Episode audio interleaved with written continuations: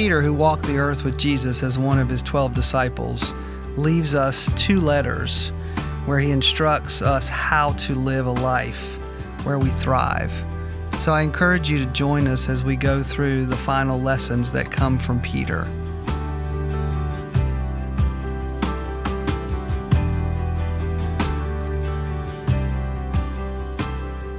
Well, hey, everybody, welcome back to the uh, Care Ministries podcast here at Brookwood Church.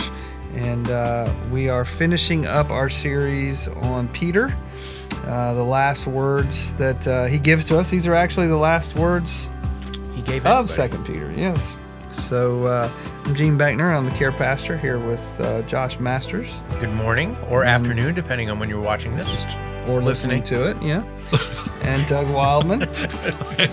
hey, how's it going? That's a rough start. Wow. It was, but uh, we'll keep it. Um, so yeah, so we're gonna finish today, and um, and uh, the good thing that you know, the thing I've noticed about Peter is Peter is this is gonna come as any surprise, but you know he's quite direct. Um, but he is caring, but he's very direct, and I think a lot of times he gets a bad rap for being insensitive.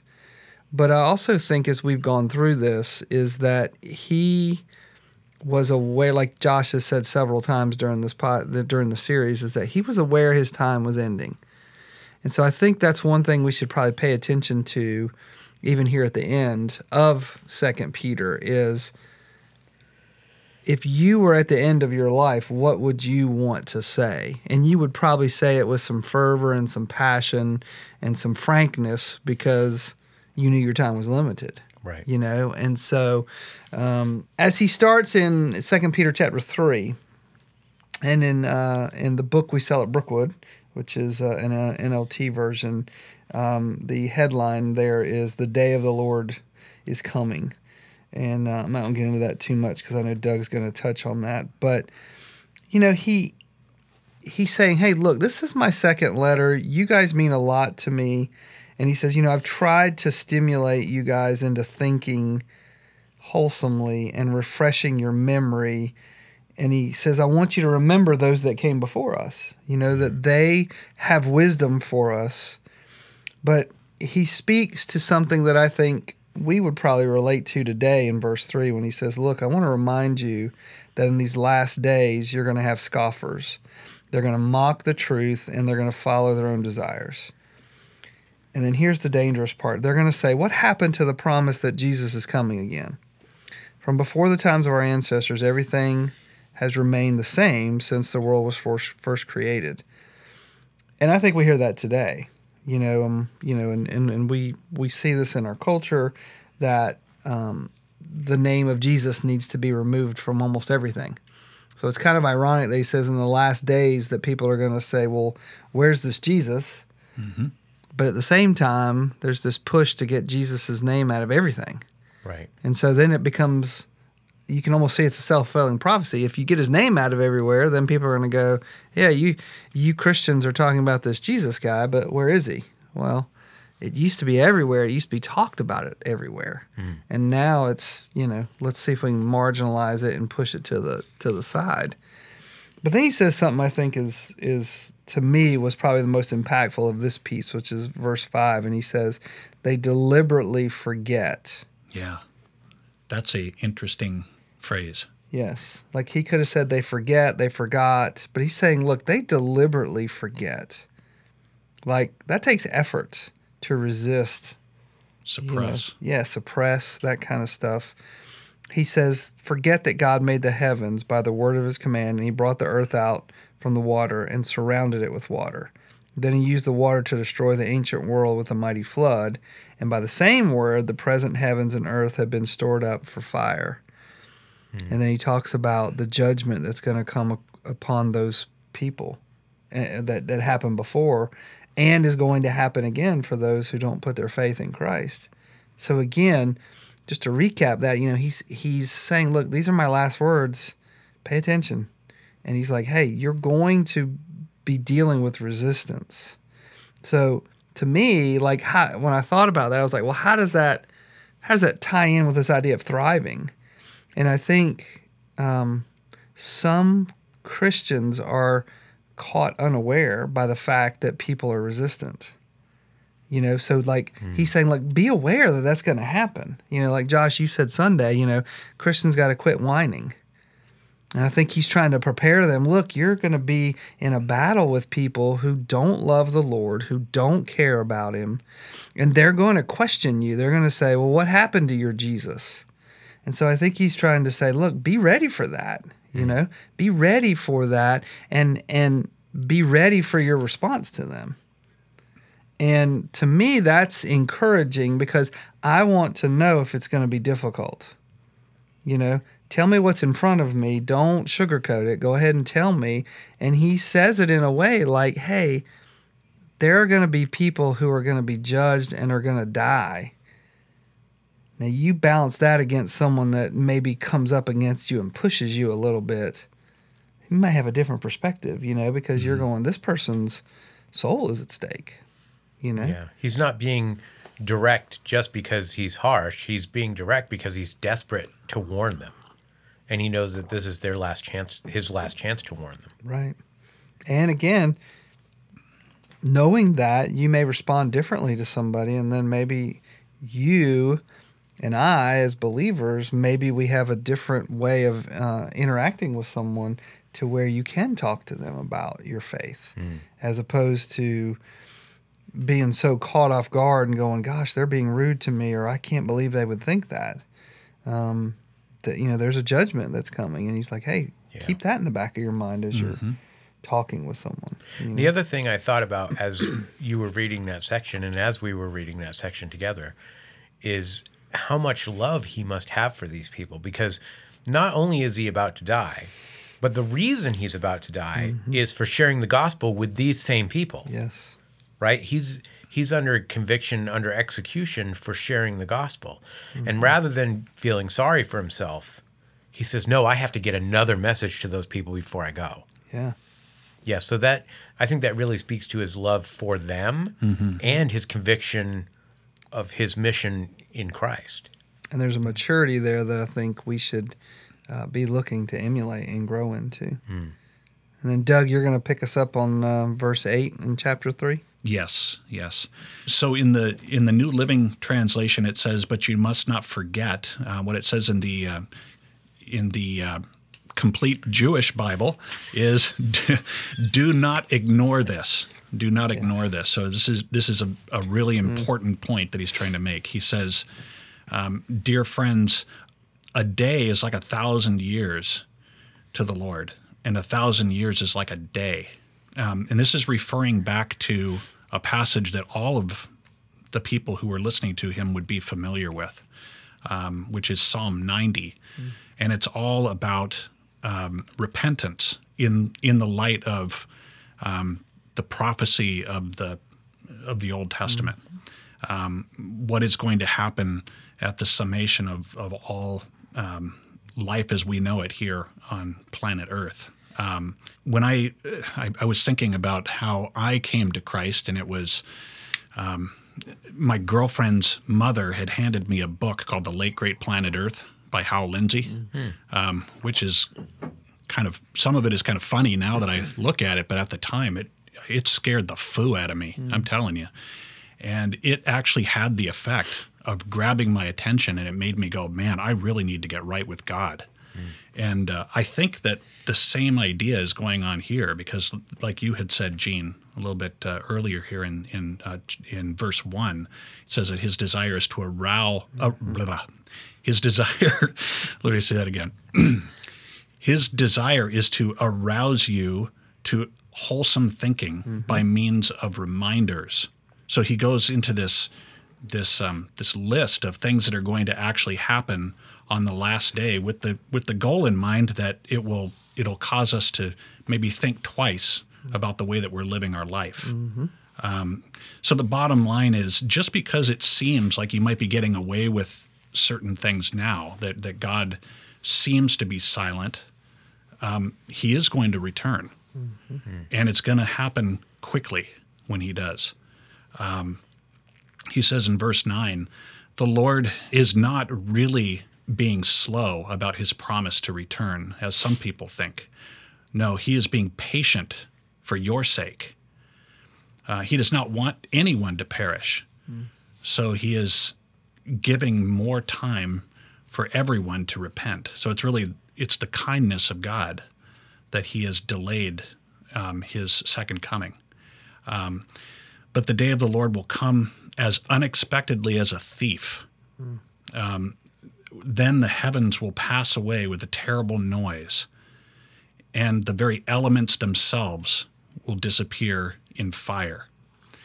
And the earth and everything on it will be found to deserve judgment. Since everything around us is going to melt away, what holy, godly lives should you be living? Um, and then he says this really kind of interesting phrase um, you should look forward to that day and even hurry it along. Um, so the day um, when God will set up the heavens or, or will set the heavens on fire and the elements will melt away in the flames. Why would we be looking forward to that day? Um, verse 13 tells us it says, But we are looking forward to the new heavens and the new earth that he has promised, a world where everyone is right with God. Um, Josh, you were going to be talking a little bit about the anticipation that we have um, as we're anticipating the return of Christ, how that should influence our behavior going ahead. Yeah, and that's sort of how he closes out Second Peter, his second letter, is this sort of final challenge, this final reminder um, that we should be responding to this anticipation of Christ's return. Mm-hmm. Uh, because as Gene said in the very beginning, he's saying, you know, there are people who will say, you know, what happened to Jesus coming back? Like, whatever happened to that? Mm-hmm. And I think sometimes Christians feel like that too. Mm-hmm. Like, well, it's been 2,000 years. What, whatever happened to that? And we can become complacent Yes. in the way that we live. And I think that that's very true in the Western church. Um, so these last verses in Second Peter are a reminder to be aware and to be intentional in how you're living. So in verse 14, he says, And so, dear friends, while you're waiting for these things to happen, make every effort to be found living peaceful lives that are pure and blameless in his sight. So he's saying be intentional in the way you live. And essentially, as you're waiting for the second return, as you're waiting for the second coming, wait well. You know, we can fitter away our time. Mm-hmm. And mm-hmm. he's saying, wait well, be productive. If you put it into the context of the entire letter, it's be fruitful, be mm-hmm. productive. Don't forget that there's a different kind of life to be lived. Um, because as you said, when Jesus comes, it's going to happen quickly. There's not going to be time to prepare. That's right. Jesus isn't going to call us and say, "Hey, I'm going to be stopping by a week Yeah. from Tuesday at three Yeah. o'clock." It's going to happen in the twinkling of an eye, and there's mm. no time to prepare yourself at that mm. point. So he's saying, "Wait well," and then even a little bit further down, just before the end, he says, "Be on guard. Don't get carried away by wickedness." In other words, mm. don't become complacent. Be on guard because it can happen any moment, and when it does happen, there's not going to be any time to prepare. And he says, live with anticipation. In verse 15, he says, um, God is being patient in his return, giving people time to be saved. So are you focusing on that? Are you focusing on the fact that God is tarrying for a reason to give people an opportunity to be saved? And he invites us to be part of that. And that's clear in the rest of the letter. So I think the main push of this last piece is while you're waiting, be on guard, wait well, be prepared for when he shows up, and then have something to show for your time here on earth. And he ends uh, in verse 18 by saying, uh, You must grow in the grace and knowledge. And we've talked about how knowledge really means um, experience, your experience of our Lord and Savior Jesus Christ. All glory to him, both now and forever. Amen. And that's the last words that he writes. All glory to God. And he's challenging us to live our lives that way. And that is how uh, Second Peter ends. And now we've worked our way through First Peter and Second Peter, and there's no more Peter.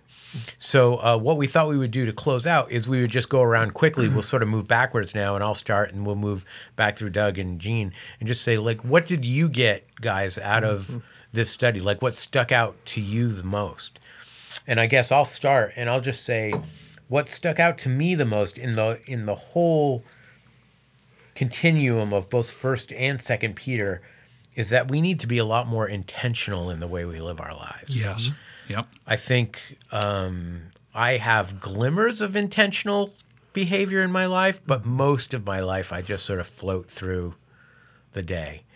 Um, and what really, really stuck out to me is that time is short, and we have a short amount of time uh, to do the things that God has called us to do. So we need to be intentional with every moment of our life um, because we're called to live a different kind of life than the world. That's that's what stuck out the most to me. What what about you, Doug? Um, I would say that it's similar to what you you just said, Josh. Um, Second Peter uh, chapter one says um, that he has called us to receive his own glory um, and goodness. Um, and he talks about these two promises, and this really kind of stood out to me. You will escape the decadence around you caused by evil desires. You will escape the decadence all around you caused by evil desires. And then the second thing was that you will share in his divine nature. That that phrase, sharing in his divine nature, really uh, kind of stood out to me. Um, that uh, then he just kind of continues on and he says, but it's up to us to apply the benefits of that. Right. And so um, he's he's changing our nature, but we have to apply those. Um, so it's not a passive thing. There's an active part of it too, and um, and the promise is that we can actually escape the the lure of the world and and actually experience the life of Christ through us and in us, which is an amazing promise. Yeah. Tozer describes that as God depositing his nature into the believer, and that's what the rebirth is. Is a deposit of godly life. That's good. Yeah, I've, I've heard it said similarly. Like that's the the guarantee of eternal, you know, salvation is that He deposits that that Holy Spirit. Um, yeah, uh, I think mine's a, a little different, but I, I noticed two things about Peter. Uh, one is going to be the what he says, and two is how he says it. But he says several times in these two chapters uh, about false teachers or about people who twist the scripture. In fact, um, Josh, even the thing that you read today, he says in in uh, Second Peter three sixteen, um, he talks about how Paul wrote about the wisdom that God gave in his letters. And then he says some of these comments are hard to understand, and those who are ignorant and unstable have twisted his letters to mean something quite different, just as they do with other parts of, of Scripture. And this will lead, uh, this will result in their destruction. And then in, in another part, he's very, his language is very condemning, very harsh, very hard about false teachers. And I think that's the reason why that gets my attention is is because where we live today, and Perry says this a lot on Sundays, just the idea of love has been so twisted and it's so open and so free that when you have uh, the the truth about love, people will come at you because you're going no that's not how the bible defines love. That's not how he how he defines repentance and and sin and those kinds of things. And so it's just you don't hear the way that peter's language you, we don't hear that a lot today. It's almost like the christian is more on the defensive of having to explain or um, you know apologize for Or sugarcoat. or sugar coated or something like that. And it's almost like he's he's more on the offensive a little bit, not being offensive, but on the uh, the offensive, saying, "Look, these people are wrong." yeah. these well, people he doesn't have twisting the it. he doesn't have the luxury of Yeah. sugarcoating it. This is this is his last chance Yeah. to be clear. So he can't endanger the message by Mm-hmm. making it appeasing. Oh, is that the right word? Making it appeasing. Yeah. To where it can be, um, and you've said this before too, where it can be um, kind of accepted or easy, easier to accept. Well, no, there are things in Scripture that are very difficult to accept. It's it's still our for our good, but sometimes we have a hard time believing that because it doesn't feel good, and He's really not. He's not hitting that at all. He's going, look, these people are wrong. These people are there's going to be a judgment on their head. These people are leading people astray, and you need to make sure that you understand the true gospel. Right. And that is where the thriving comes because now the Spirit is leading us. That Spirit you talked about that's deposited in us, now the Spirit is leading us to the point where as our faith grows because of our experiences with God grow, then we're able to see these kinds of things happening in front of us and say, no, that's not what Jesus said. That's not what God said. Mm-hmm. You know, that's man made, that's twisted.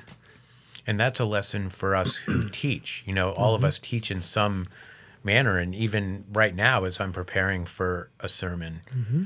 you know, there's things in the flesh when I come across that I'm like, how can I soften this so people will like me, you know, when I preach? Yeah. Um, and that's in the flesh. But then when I look at it, I'm like, this cannot be softened. Yeah. I mean, this is a this is a black and white issue. This Mm-hmm. is what the word says. But you can still say it with love, Yes. without. yeah. That's a heart condition of the teacher, right? Is do you have love for the person or do you not have love for the person? And then the truth is the truth. Because he's balancing that against eternal destruction. So it's like, okay, well, if you're gonna, if your feelings are gonna get hurt because I tell you this hard truth, I'll live with that because it's still the truth. And faith comes by hearing, and hearing by the word of God. So again, he, but he's not saying it in a way where he's not inviting the the reader of the letter to journey with him in that. Right. You know, he's not saying you guys have messed up because you've allowed these false teachers. He's saying be on lookout for that. And you need you need to be assured of your own faith and your own relationship with God so that you can recognize that. And again, I just you can almost hear the um, the urgency in his writing that Right. there's this sense that like you have said from the beginning of our series he knows his time is short and contrast that with what satan does with his time being short his mm-hmm. desire is to deceive as many people and cause as much chaos as he can Right. but then here's peter saying remember those that came before you So I think the thing that sticks out to me, I guess I'll I'll take a second answer. You're gonna get a second? I'm Oh, going to here do a go. second We're going answer. Okay. But as we're talking, I guess what really sticks out to me is that as we teach, as we talk to people about Christ, how do we know it's not our last chance? Hmm. Yeah So maybe we don't have the luxury of sugarcoating either, because we never know when our last chance is, either because we're taken out of this world yes or Christ returns, or the person is taken or the out. person is taken that's correct taken home. yep wherever home may be. so that That's is a, the that's end That's a sober place to stop. Yes, it is. But again, as we end this, um, uh, just want to echo some of the things that we have said before. If you've never spent time with these letters, to take some time to read them, um, and and allow God to um, speak to your heart about what what does He want you to know about this? Because we've we've given our perspective and we've talked in a general overview, but um, you know, the word is truth. And so when you spend time with the truth, um, you'll be changed. And so I hope this has been an encouragement to you. And um, I'll pray and and we'll uh, we'll jet out. We'll jet out, and Yeah. we'll see you after the new year. We're going to Yes. take a break on Take the a little break. podcast Yep. until after the new year, but we'll be back. We'll be Yeah. back. Yeah. Don't worry, we'll be back. Don't cry. That's right. Don't cry. Take a look around you. Don't cry. Took so long to find you. Do what you want. Darling, We, That'll- we that'll might be- be back. We might That'll be back on the in blooper reel. Yeah, that- yeah. guarantee that. Okay. Now the real prayer. Okay. Thanks, Josh. Let's uh, let's pray.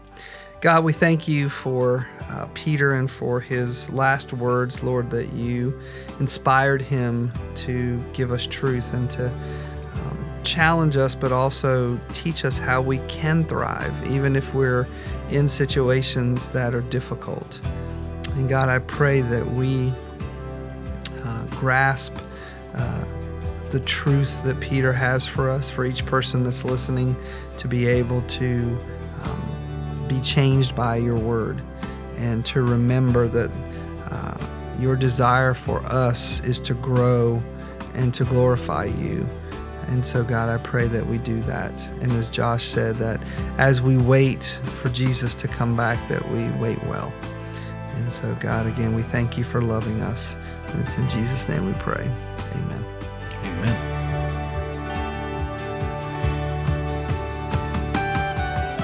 Thanks again for listening to the Care Ministries podcast from Brookwood Church. If you'd like more information about today's topic or you need support, you can call us at 864 688 8355. You can also learn more about Care Ministries by visiting www.brookwoodchurch.org/care. And make sure to check out all of our upcoming events and support groups on our Facebook page, facebook.com/brookwoodcare. We'd love to be an encouragement to you as we walk together in a healing relationship with Christ. Until next time, God bless.